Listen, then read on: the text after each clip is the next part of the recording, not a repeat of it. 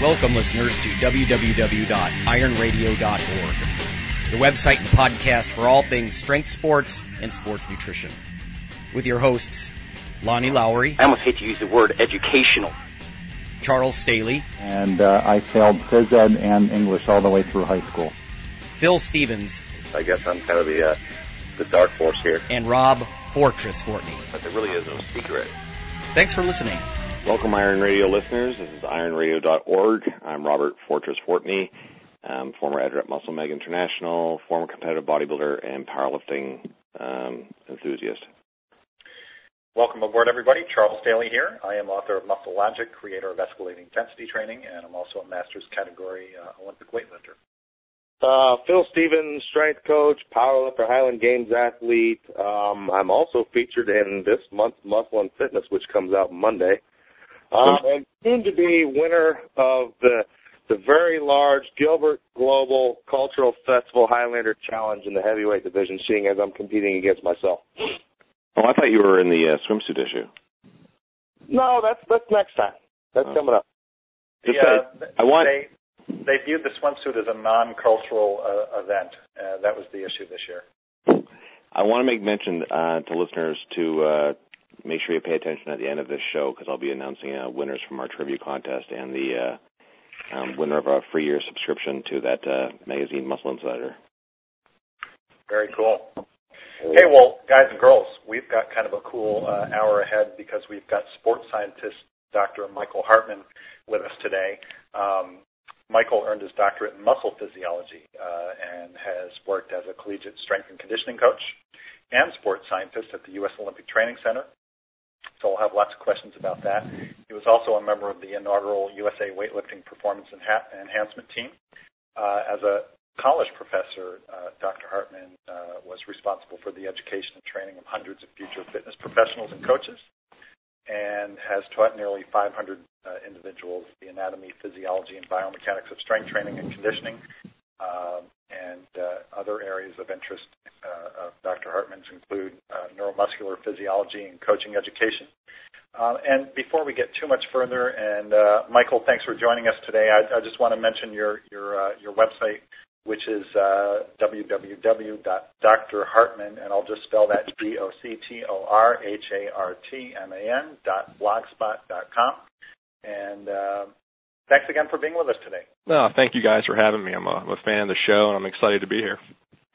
So, what uh, what led you into the whole sports science field? We kind of like to ask that of people. Uh, were, were you an athlete initially, or did you did you come at this from a different path? No, I was. I think my uh, my training and background is probably no different than a lot of other coaches and, and other uh, people in the field. Uh, athlete, kind of a failed athlete. Once I got to the college level, uh, I realized I wasn't good enough to play at a Division One level, so that kind of led me to the the coaching side of things. Uh, I originally wanted to be a, a football coach. I had played football and, and wrestled as a, as a child growing up. Went to college with the idea of playing football and thought, well, if I can't play it, I'm going to coach football. I then sort of realized that to, to coach football at a high level, it, it helps to have played at a high level. Uh, that kind of led me to uh, the strength and conditioning side of things. I'd always used strength training to improve performance. I had a pretty good background in it. I had a good working relationship with the the strength coach at my my university at the time. So he kind of brought me in as a, as a student assistant, which led to an internship. And then after the internship was over, I just stuck around there for about about two years. During the time as a as a collegiate strength coach, I really started to get interested in, in the science side of things. The the program I, I graduated from, it, it was a good basic exercise science program, but it had its limitations uh, sure. namely the, the the performance side of things. I have had very good training and background in, in cardiac rehabilitation and and biochemistry and, and things like that. So I had to go out on my own and, and really find the information that I thought was important as it related to to strength training, conditioning, uh, and sports performance. So working as a strength coach, having that interest in the science side of things, uh, just sort of led me to looking for some graduate programs and, and graduate programs where I could do both coach and and do some research in the lab. And uh, I, I met an individual named Dr. Lon Kilgore, who I believe has either been on the show or, or Charles, you may know from uh, some masters well, weightlifting well, you, competitions. You know not, to, not to interrupt your sure. stuff, but I, I actually just actually met Dr. Kilgore at uh, Masters Nationals last okay. weekend. Okay. Yep, I know he was out out in New York, and uh, I think he did and, pretty good. Uh, and I, I just have have the greatest uh, greatest uh, respect for him. Uh, he, he's awesome. No, I, feel the same way, and he's he's a big mentor of mine and, a very good friend. But and he's somebody that when I was looking at grad programs, he basically presented the opportunity where well, I can come in do do research in the lab, but at the same time coach Olympic weightlifting, which is you know pretty similar to what I was doing with in the the weight room uh, with college athletes. So I jumped at that opportunity, and just being around him and, and other people, uh, Dr. Mike Stone, who is a uh, again kind of former strength coach, sports scientist, uh, and people like him just sort of kind of led me to the the area of, sports science. I, I train some individuals. I do some kind of consulting with different teams but I don't really consider myself a, a strength and conditioning coach right now because I'm not in the the weight room, not in sure. the gym on a daily basis. Sure. Uh, but it's still a, a very big passion, and, and I try to do all my all my research, all my sports science or anything is always kind of directed to either strengthening conditioning or improving sports performance. There's an awful lot on your website about Olympic weightlifting, and uh, as strange as that as strange as it, as it may seem, it's, it's kind of a controversial topic, uh, meaning the inclusion of Olympic-style lifts or variations of them in strength and conditioning programs. How did you, uh, and you sort of alluded to it a moment ago, but how did you kind of arrive into that whole world? Uh, because a lot of conditioning coaches come into the come into the conditioning field from more of a powerlifting point of view. Um, and there are other paths as well. But how did you kind of get hooked up into the weightlifting scene? Sure. As a as a high school student, uh, my high school used the the bigger, faster, stronger program, which included power clean. So that was my my first introduction to any Olympic style weightlifting. And then at the college level, the the head strength coach I was working for, he was big on including uh, mostly the, the the power variations, power snatch, power clean, sure. uh, and some jerks in the in the training of weightlifters. And I kind of at an early, you know, early in my career, I realized this is this is something I need to to perform well and be very good at coaching. It's a it's a fairly technical. Nah, it's technical, but only if you kind of come from it from, from a different perspective. But I wanted yeah. to be good at at teaching the lifts. I wanted to be good at coaching the lifts, and I wanted to be good at performing the lifts. Like I said, I did a you know football power cleans for you know five or six years, but then I just started really working on doing the full lifts, snatch, clean, and jerk, and that led me to competing uh, coaching the lifts, and it, it's still a pretty big passion of mine. I'm looking at a post on your uh, on your blog uh, recently where you're covering the combines. and, uh, yeah. Some of the guys coming out of coming out of the NFL. I mean, I, I know Phil uh, feels that uh, all of our top stud athletes are in the NFL right now, and when you look at some of the performances in terms of the vertical jump and the 40 and the, the standing long jump, just uh, man, it's just insane. Every year the the bar is raised, and uh, but I, I want to draw a connection between that and Olympic lifts, and, and my my perception of of NFL strength and conditioning is that not many of these guys are doing Olympic lifts or variations of the lifts. And do you are, are you um, are you are, are you coming from a place where you could verify that thought of mine? Am I, am I right about I, that? And I what, absolutely. What I absolutely can. When I was uh, an undergrad student, I did a, a kind of like a two week long observation with the the Baltimore Ravens, and at the time they were uh, just coming off a, a Super Bowl victory, and they were you know one of the, they still are one of the premier defensive teams in the league, and people were sort of looking to them to see what they were doing. They were very much a, a machine based, high intensity training, one set to failure team. Uh, other teams that I, I I know of that use that you can kind of track their their coaching lineage either back to the Baltimore Ravens or, or some other variation of different teams.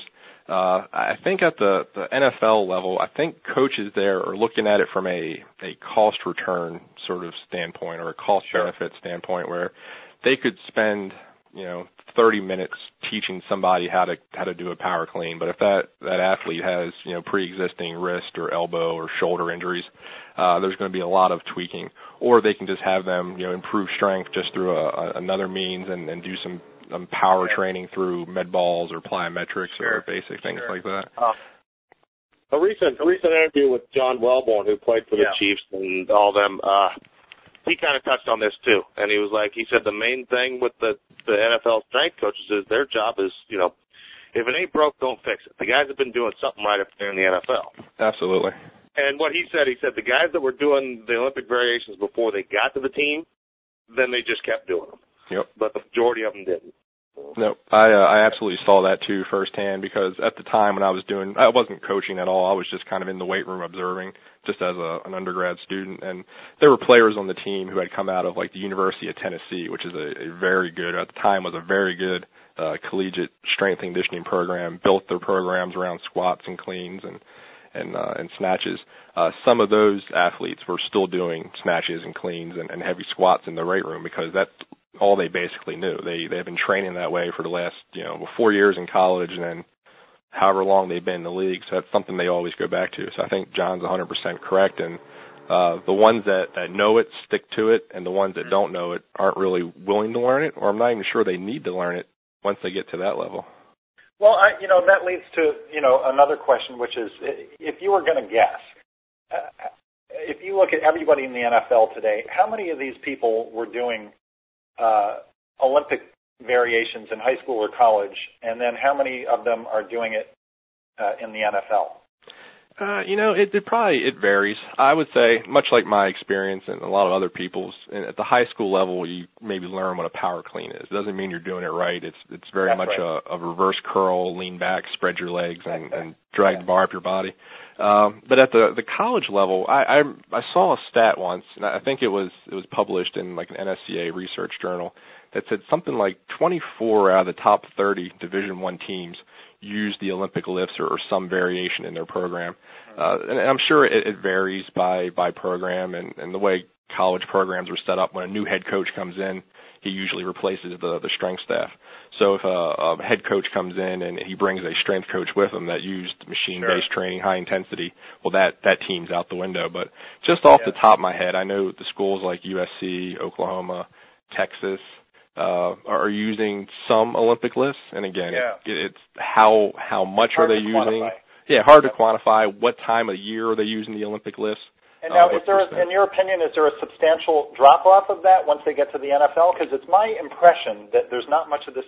And for that matter, uh, I don't want to keep this even focused on Olympic lifting. I get the sense that a lot of NFL players don't even do deadlifts. You know, I, I don't. I don't. I'm not sure they do either. And I think it comes down to again them just looking at it from a uh, cost benefit uh, perspective. And when you do things like deadlifts, it, it takes a lot out of you. You have to recover, and you may you know Yep. may need a couple days off.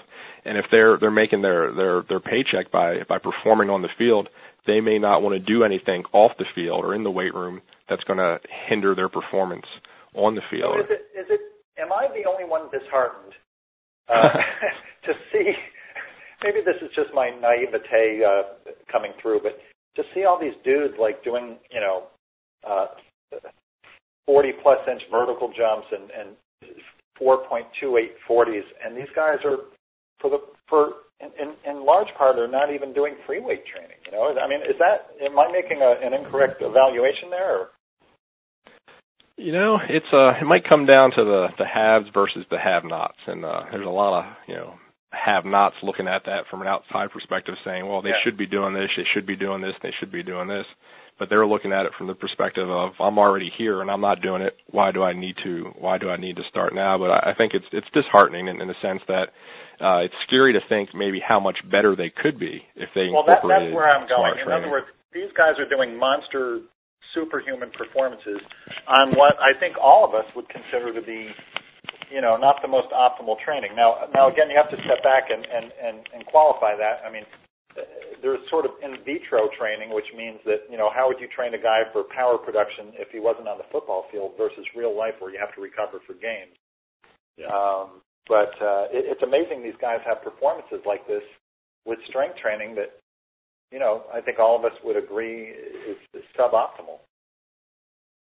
Yeah, and it Yeah. maybe just goes back to that. There's many ways to to skin a cat too, Yeah. or there is if there is no best way, and if there was a best way, I think we'd all be doing it. So Well, and you also have to look at the pool of that. You're talking about the genetic pool, even. I mean, you're talking about whittling it down from pee wee football down to middle, then high school, college, then even semi-pro and then pro. You know, so you've whittled down this huge pool of millions to to a few people. Yeah. Absolutely. Yeah. These guys So, are great uh, despite their training, not because of it. So maybe this is a uh, what we see in the NFL and in the combines. I mean, maybe this is uh, real evidence of, of how important your genetics are. And your choice of a sexual partner. yeah. Or your your your dad's choice of a sexual partner. Yeah, your parental selection is a, is a big factor.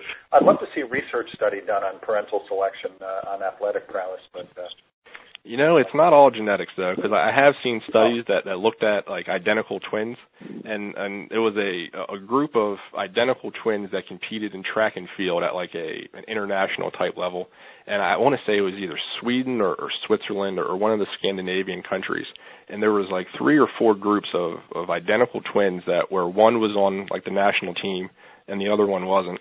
So they had the same genetics, but it came down to who wanted it more and and you can look at even you know just families in in the United States with with different uh siblings who you know one made it and one didn't so the genetics you would assume is the same but you know something the the the remaining 20% that genetics can't give you the heart and the desire and the the will to compete you still have to get that yourself Oh yeah, yeah. By far. I mean, you have to you have to want it. And you have to work hard. absolutely Well, listen, I, I want to switch gears a little bit because I, I really know very little about the USA Weightlifting Performance Enhancement Team. Could you tell me a little about your work with them? And is that is that uh, an institution that's still existing or no longer? Tell me about that. A. You know, to my knowledge, it, it no longer exists. Uh, USA Weight- Weightlifting's had uh, not some call it turmoil, but they've had some some changes with the board of directors, and they've had a new executive director. But uh, this was right around 2002, 2003. They decided they had a, a small grant from the United States Olympic Committee where they wanted to basically bring in some some experts in, in different areas like sports physiology, uh, sports psychology, and some different uh, just different scientists in the field uh, to start looking at some of the top uh, national level weightlifters as they lead up to the uh, the American Open, and then maybe hopefully use some of the information they they gained in that little study to help the you know the, the top level athletes compete at the Olympics, which were coming up in, in 2004. Uh, so through my connection with with Dr. Lon Kilgore and his connection through Dr. Mike Stone, I was sort of selected, and I went out and I lived at the Olympic Training Center for about nine months. And my my sole duty when I was out there was to work with Dr. Stone and, and help him collect data and analyze the data and, and give the results back to the the coaches. And we measured tons and tons of different variables just as a as kind of a training theory but tracking the training process as they peaked for the American Open uh looked at hormonal variables we looked at some some neuromuscular uh biomechanical type variables such as bar speed and vertical jump power output we had a sports psychologist who was looking at uh kind of from a like a training and recovery standpoint how they felt with the training and we were just trying to find any single piece of information that maybe we could help help the performance of the the uh, Olympic athletes in, in the upcoming year. Uh, it was that nine month little study. We tracked tracked everything they did, every every workout they did, every set, every rep, and then we kind of kind of had at the end that we had a, a phone book size you know binder full of information, and it didn't really tell us a whole lot. Uh, it kind of confirmed what we already knew, but it didn't really give us any new information. Uh, to my knowledge, the the team, I guess you can call it that, no longer really exist.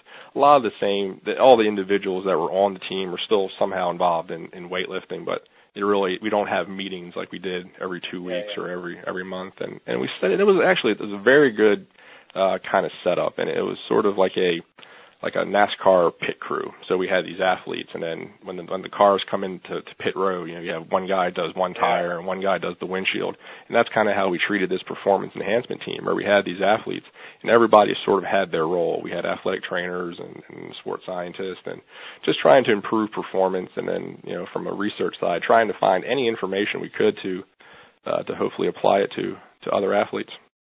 And um, what? So it confirmed what you already knew. So can you summarize that? I mean, Sure. what, what do we know? I mean, what? Uh, Yeah, I was wondering that myself. Sure. Yeah, what do we know? I mean, you know, this is perhaps redundant for some people, but it's it's it's probably worth repeating. No, absolutely. Uh, the, the the the main thing that I pulled from it, and I think everybody else did, is we have no concrete marker of overtraining.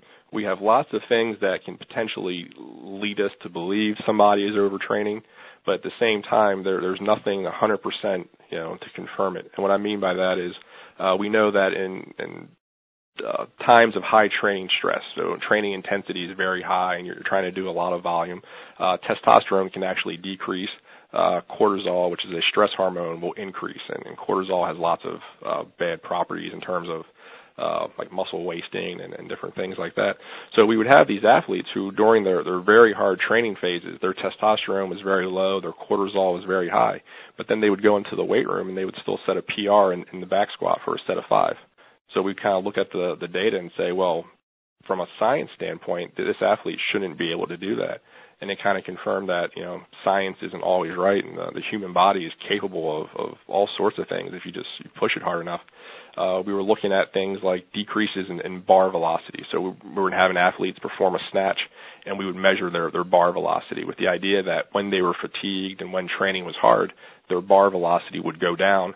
Uh, that may be a time to to decrease the load or have them back off on the number of reps they were doing, et cetera, et cetera. But we would see these athletes with very slow bar velocities, and they would still make all their all their attempts. And again, it was just sort of like, well, the the human spirit's a pretty incredible thing, and if they really want to lift the weight, they can find uh, find ways to do it. So even if the bars slowing down, maybe their speed under the bar is improving, and we really didn't have a way to to measure that accurately. But uh, again, it just kind of left us a lot of a lot of n- not new information, but confirmed that you know what there is no 100% marker on overtraining because if there was, everybody would know it, and we would all we'd all use that to adjust training.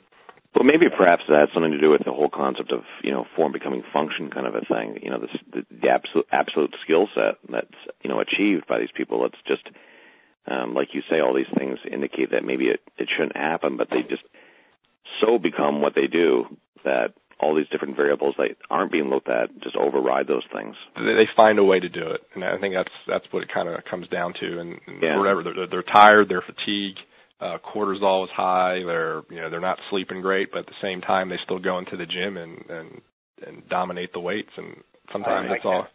That's what you have to do. But, I can't help but be reminded of me uh, a week ago today at Masters Nationals, and uh, I, I got PRs across the board and PR total, and, and and literally the night before, and I'm 50 years old, not not a minute of sleep, just yeah. And I and I mean literally not for a second.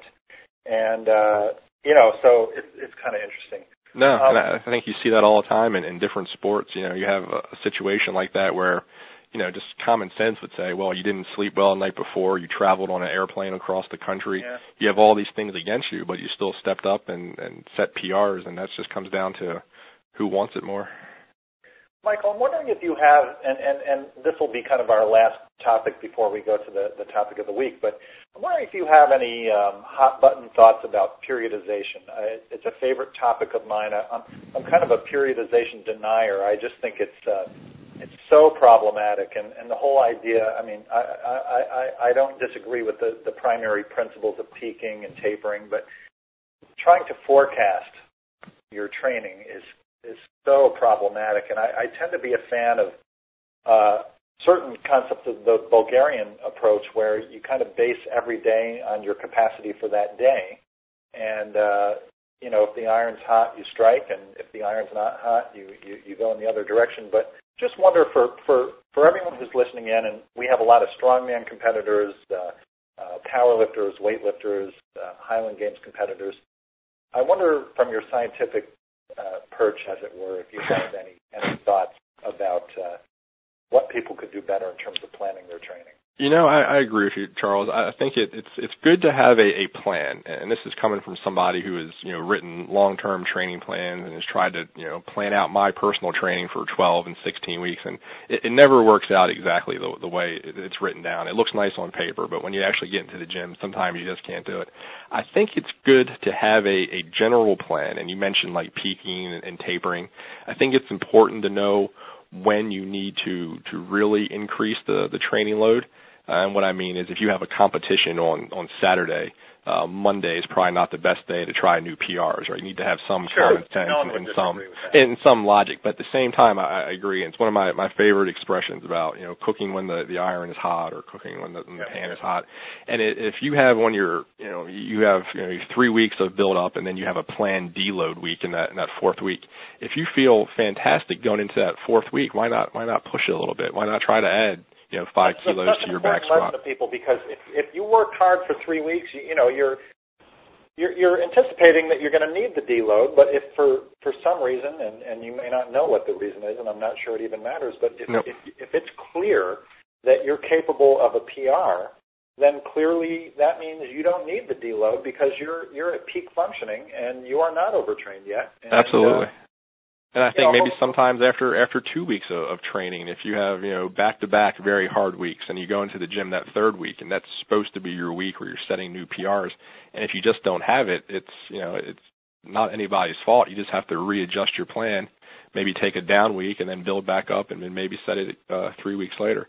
So I think it's good to have a, a general model, but you know take it on a day by day basis or a week by week basis is probably the best approach. You know, it's it's so interesting that you say that because every top coach and scientist and expert I've ever talked to about this subject says exactly the same thing. You know, it's it's funny. It's never. uh we have a lot of people in, in the country and strength enthusiasts who they always think it's either all the way this way or, or none at all. You have the people that are you know double periodization and they know that the tempo of reps they want to do and, and their their their pre and post workout nutrition is perfect. And then you have the other uh, complete opposite side. You have the guys that say, well, just you know, lift heavy, eat big, and you know, smash weight, and you'll be fine. And, and the truth of the matter is, it's never one or the other. It's always somewhere in the middle. There are times when you just have to the the you know lift big, and there's times where you have to have some general plan. And I think the the ones that really get it are the ones that understand that, and the ones that can make adjustments on the fly. I was talking to a client of mine about this just the other day, and he was asking about how I cycle my training. And you know, what I told him is, I said, you know, it, at least for me, being a little older and I've got some injury issues and things, there are so many times where you unexpectedly need to downregulate your training because something's hurting or it's just not there. If you don't then offset that by striking while the iron is hot when those opportunities come by, then you know your whole your whole training direction is is is, is not going to be optimized. So. Absolutely, you may be missing out on, on half of your your good workouts just because your your plan says you shouldn't lift heavy that day. Well, Ron, Ron, I mean, Ron, uh, um, Rob and Phil, I mean, would, wouldn't you guys say that you apply this in your own training? I mean, I certainly do. Absolutely. 100, yeah, a hundred percent. I mean, something I've been working on lately, and then I've got I've got clients working on is, yeah, it's a periodized. It, it has aspects of periodization where yeah, we have a plan. You're going in to do this, but I also have built in kind of awards, and then also you know, you get punished. If you're not not really punished, but if you're not feeling good, it is your job to walk away from this and and accept it and move on. But then if you go through and smoke what I have down, then I have a written out. Here's what you do. It's time to go for it. Well, I was actually just driving to the gym yesterday for a scheduled um, session, and I actually just turned away halfway and came back. Um, I mean, in bodybuilding, you know, this is all, you know, it's known as in, instinctive training. Of course, that's been kind of laughed about over the years because what does that mean? I mean, I remember Dorian Yates once saying that, um, you know, if there was such a thing as instinctive training, nobody'd be, nobody'd be training, everybody'd be down at the pub having some beer. So, right. um, but having said that, I mean, again, kind of going back to the whole my roots in bodybuilding. I mean, even guys like Victor Richards and that they used to. Uh, I remember speaking with him once. This is like years ago, like 20 years ago, and he was saying that you know, I mean, if if he felt like training legs four days uh, four days in a row, he would do it. You know, and then if he didn't feel like training legs for two weeks after that, he would do that too. Um, so, you know, I think you can go one way. You can go too far one way or the other, but I think there's a lot to be said in you know what I just said as far as uh, and what you guys are saying about you know striking while the iron's hot kind of a thing. My problem with 100% instinctual training is there's very few people that can handle it you have to be very mature with your own training and being able to read your own body. I mean, I I think I'm lucky, and I'm one of the few that that is able to. I think a lot of that's due to injuries that I battled since I was so young. so I know my limits and I know when I need to push it. I, most people, you tell them train instinctually, they're either going to go too hard or a lot of them aren't going to go hard enough. Because a lot of people, you need, you do need to have this plan down. Say this is what you're doing today. Sure. And, then there's vice versa. The guys that'll go in there, they're only capable of doing 225 on a squat, and they think they can do 315 today, and they push things too hard. So, it, yeah, it, it's a juggling game. I mean, you gotta. But but I do agree. I mean, it's. uh well, that, that, what you're talking about is just you know the, the maturity of the trainer himself, and yeah. obviously that, that can only take place over time. So, I mean, you're absolutely right. I mean, you can get some guy who's been only training a few years, and you know the ability to kind of um, determine those types of things are kind of far out of their reach. Um, Michael, and one last thing, and I forget this was my last remaining item uh, before we go to the topic. Have you ever done? Have you ever studied uh, hormonal markers of fibromangina? no, I, I haven't, but uh, oh, that's uh, unfortunate. uh, no, and uh, I'm I'm familiar with the term, and I'm I'm, I'm working very hard to prevent fibromangina from occurring. So difficult to get, it's difficult to get grant. Uh, yeah, very very difficult. Subject for some reason, and, and I just don't know why that is, but I just thought I'd. It's Bill, sort of like cue up the music, and we'll go to the topic.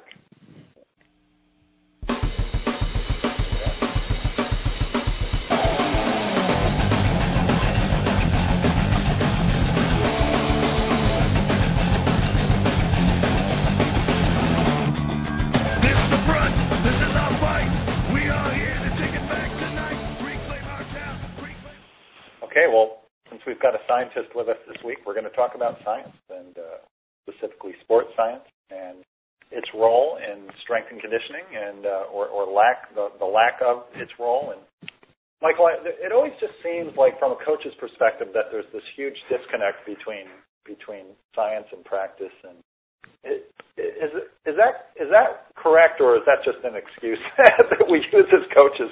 Is that just coaches wanking, you know, or is there really a disconnect? Do you think?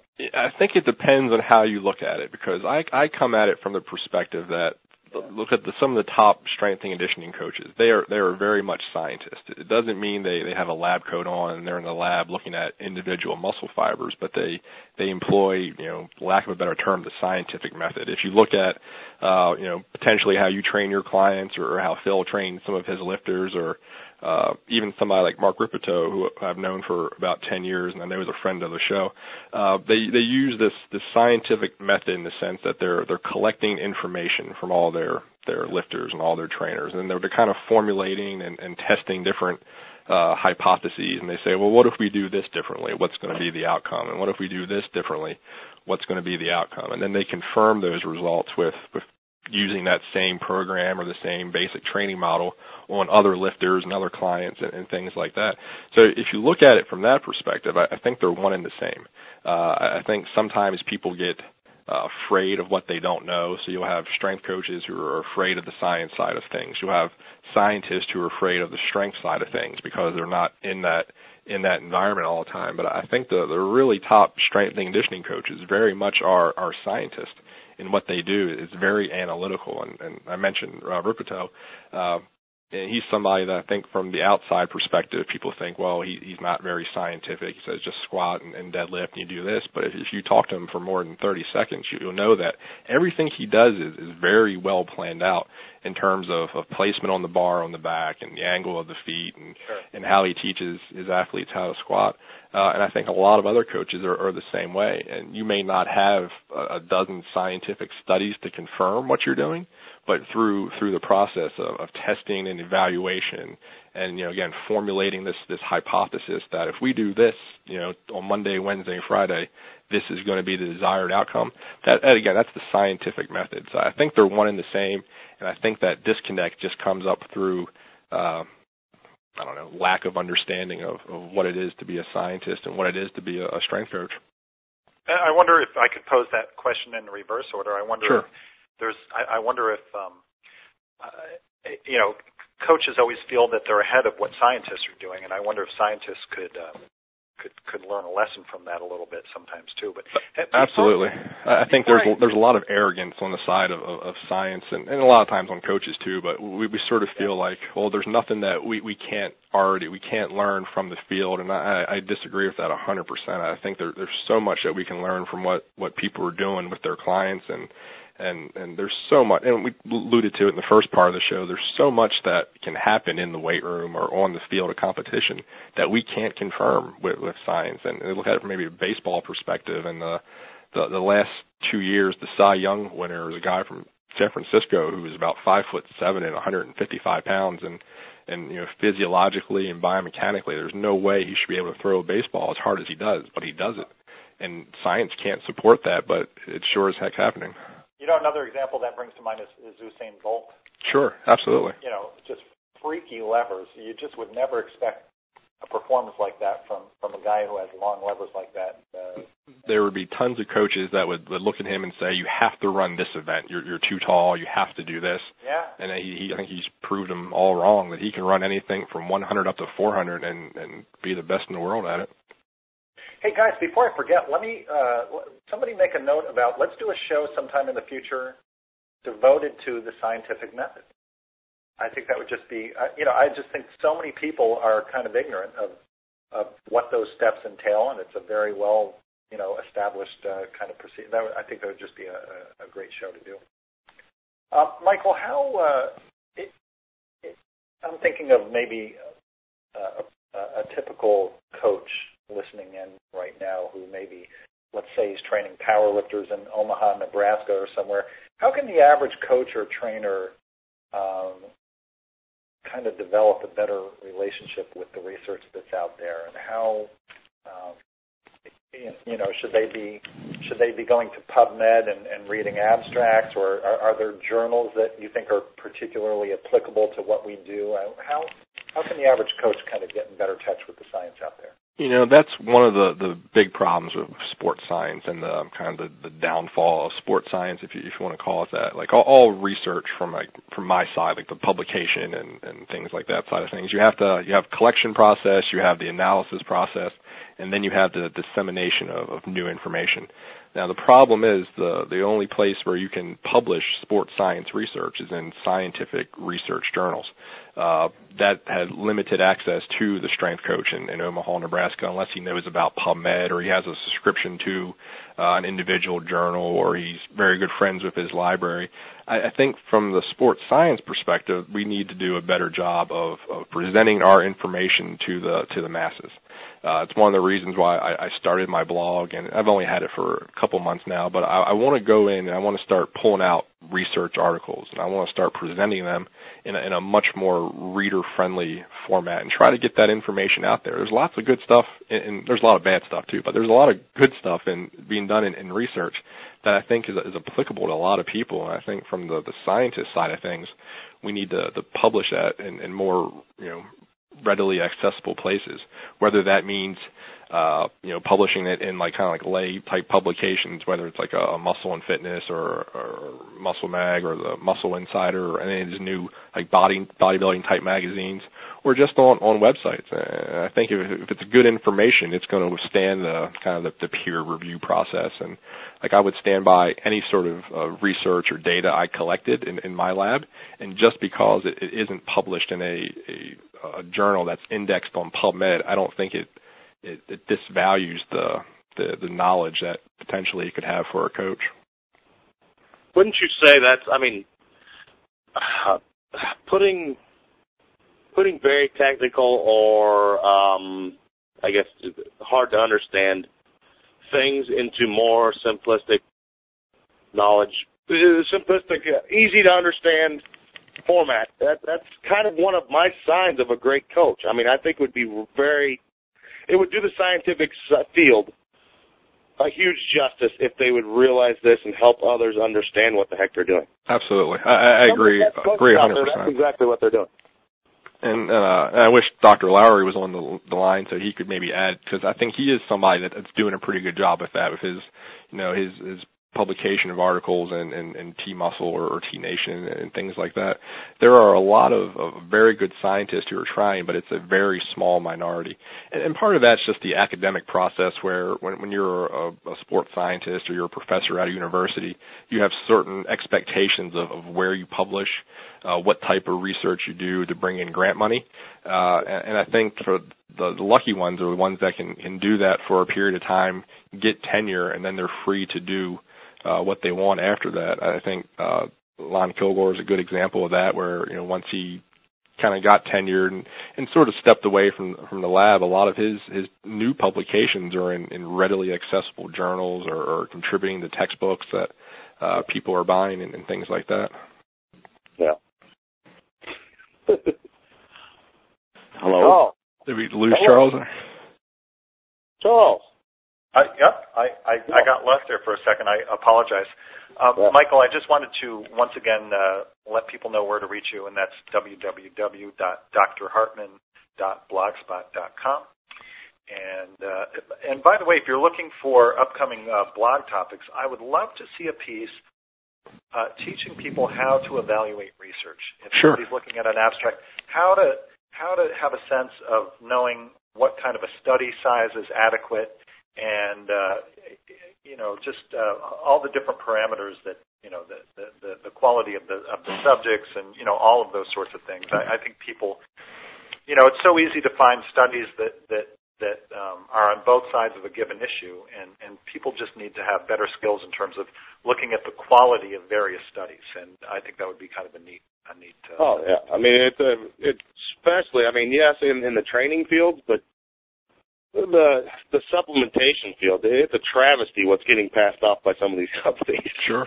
But, uh, and the the thing is, is I mean it's the people are not taking it on their own personal. uh you know, the, they're, they don't feel personally responsible to, to actually back up and look at these studies and see what the heck these guys are claiming, and they don't have the, the idea how to how to read them. But yeah, I think that'd be a great great article. I think one of the the big problems with with publication in, in, in scientific journals is that there's this established kind of level of significance, and maybe that's something I can allude to, like in this evaluating research topic. That uh, uh, in order for you to to claim a result is actually happening, it has to kind of stand up to a statistical test. And and the way that's kind of set up is like 95% of the time it, it is it is what it is. Uh, but we know in sports that it, it's never going to be like that. And, and I'm involved in, in some research right now where we're looking at the, the statistical analysis between like first and second place and first and third place in the Olympics uh, over the course of like four different Olympics uh, for Olympi- Olympiads, where we looked at all the different track and field results. So all the sprints, all the middle distance, all the field events, and trying to determine the actual, you know, the difference between first and second, first and third. Uh, from a financial standpoint, the difference between a gold medal and a bronze medal is, is probably in the, the millions of dollars, depending on the event and you know high, how high profile the athlete is. Uh, the difference in, in terms of competition is, is, is so so very small. So there, there's potentially a lot of really good research that that could be published or is published that's sort of disregarded as well. They didn't find anything. Well, if they found a one percent difference, that that could be a, a huge difference. Huge, yeah. Yeah. Interesting. Um, God, I had something else on my head, but now I lost it. Well, Michael, as we uh, as we get ready to wrap up here, anything we should know about in the future? Uh, any uh, any products, uh, uh, seminars, uh, any any places you'll be coming up? Any any blog posts we should know about that are coming up? You know, right now I'm really just working on on developing the blog, and uh, I'm trying to get uh, at least two two quality posts a a week, and hopefully I'd like to get more. Um, I have a a free training program that I, I kind of if you subscribe to my newsletter, that's sort of a, a free gift in, in return for for subscription. So if you head to my blog, and, and the link's right on the uh, kind of the, the not the homepage of Iron Radio, but the link to the, the this event. Uh, you can click on it there as well, and then just enter your email and, and get the free training course. And there's some good information in there. And it's, it's a program that I've used for probably going on about 10 years now with different weightlifters, and and it's it's hard to do a, a cookie cutter type program like that. But maybe it's something that will get people on the right track or, or get them uh, thinking a little bit differently of how they organize their training leading up to like a competition uh, for Olympic weightlifting. But that's Well, my I- only that's my only thing on the agenda right now. cool. I just signed up myself. It took about three seconds. No, I appreciate that. It's uh, it's good to have uh, Charles Staley as a I remember the other thing I was going to bring up. Um, just uh, another thing would be a great post or, or article. Coming from your science background, I mean, you guys are trying to find an absolute. Yeah. And a huge problem, and I know you'll understand this, but I mean, most of the people I run into, most of the people we deal with in training or diet, it's they have a belief that there's there is one absolute truth in training, and, and it's, it's it's so hard to get across that there isn't. There are great methods, but like you said earlier, there's about 18 ways to skin a cat at least. Yep. And I don't know how to get that across to people with and make them just understand it. What is great for me may not be great for you, and that's why it's you know my job to figure out what's great for you. But uh I don't No, know. I, I, I don't know how you agree explain that. Sometimes it's hard to convince people what they uh what they don't want to believe, and usually it just takes some something to happen in their their own personal training or their own life to kind of for the light bulb to go on.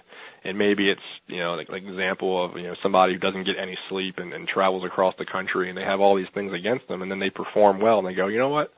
Maybe there isn't a a, a right way. There, there, there's certainly a better way to do things, but there is no 100% right way. I try to get that across to my some of my classes I teach with, with undergraduate students, and um, like I, I lay out like uh, kind of like program design and, and training. And I say, you know, this is a, a, a good, effective way to to get results out of your clients or get results out of athletes, but by no means is it the only way. And if somebody ever tells you that this is the only way, or, or all athletes have to squat, or something along those lines, they, they they probably are trying to sell you something, or they they're they're, they're ignorant of the the topic. And I, I think the squat is is you know far and away one of the best exercises anybody can do. But unless you're a competitive power lifter, you don't have to squat. Uh, Yeah. Squat's a great way to to train a lot of muscle with a you know compound multi joint movement. You can use a ton of weight, but there's no rule that says every football player in, on the field has to perform squats. But if somebody has you know horrible flexibility issues and and they're basically doing more damage to themselves trying to squat until they improve that or or if somebody who's coming off of, of you know knee surgery or just they have bad squatting technique they can train their lower body by doing other exercises and, and that, that's something I, I try to get across that there are no absolutes there's there's better but there is no best and if there was a best we'd all be doing it and it wouldn't be a, a debate Well, and it's exactly why I mean it's exactly why I enjoy this field. And it's exactly why you, as a researcher of it, have a job. I mean, if we knew exactly what it was, there's always going to be more to research, no matter what. We're never going to find perfection. It's just not going to happen. I mean, that's the same thing that led me to my my art degree, my master's degree in art. It was just, just the enjoyment of knowing I will never reach perfection. Yep. I can always do something more, and you can always do the same thing in training, and it's just an ever.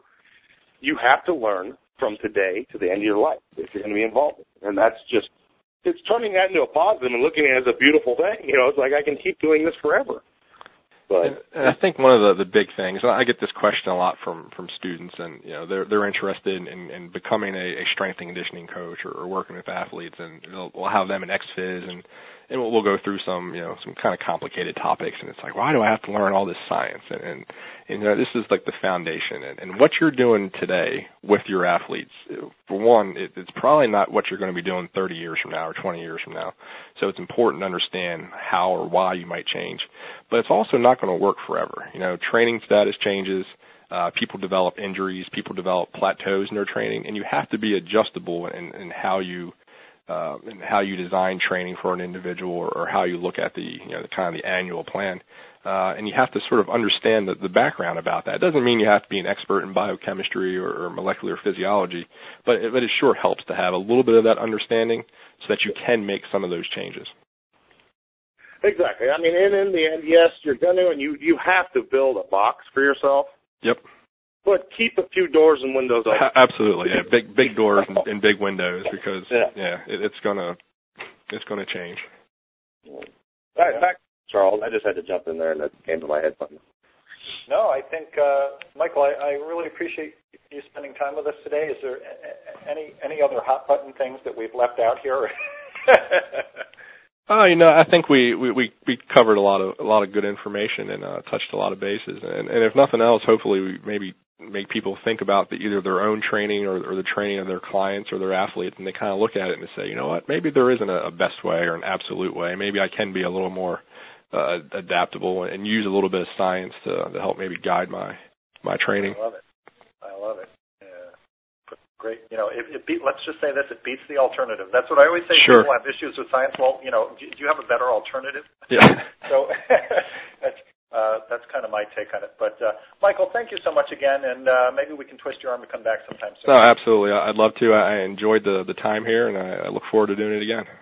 Fantastic. Yeah. Guys? Hey, I have to uh, announce winners here. Oh, that's true. Yeah, let's let's do that. Um, Phil, do we have any sort of a drum roll sound? Uh, yeah, I do. Give me, give me bells and whistles or 15 seconds. Um, okay, just uh, while while Phil's finding the uh, the uh, suitable music, um, the answers to our trivia competition for those who are uh, want to know is um, Bill Pearl trains in his barn. Um, Charles says that uh, somebody should train for ten years before they open their pie hole. Yeah. Um, the gym where myself and Lonnie uh, train for, or have trained is Bodybuilders Inc. in or Orpeps Gym in uh, Akron, Ohio. And PETA in Phil's World stands for Please Eat the Animals. So all right. Okay, I got a good one here. okay.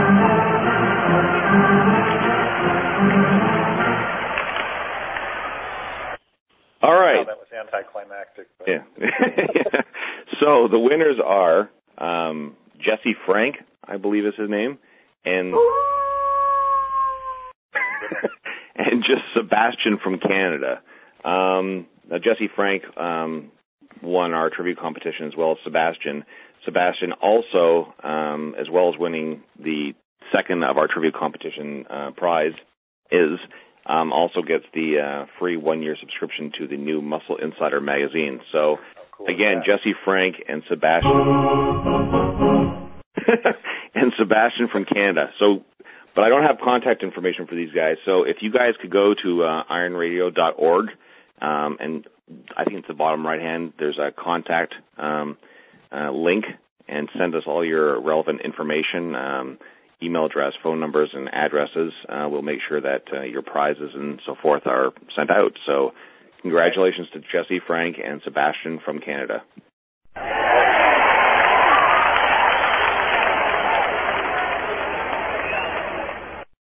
That's All right. Until next week. Okay, Yeah. guys. Thanks a lot, Michael. See you next Uh, thanks, guys. I appreciate it. Thanks a lot. Bye. The Iron Radio podcast and all of the audio on ironradio.org is for informational purposes only. If you're interested in starting a diet or exercise program, it's important to check with your physician. Also seek the help of registered dietitians, athletic trainers, and qualified exercise physiologists in order to make the progress that you need.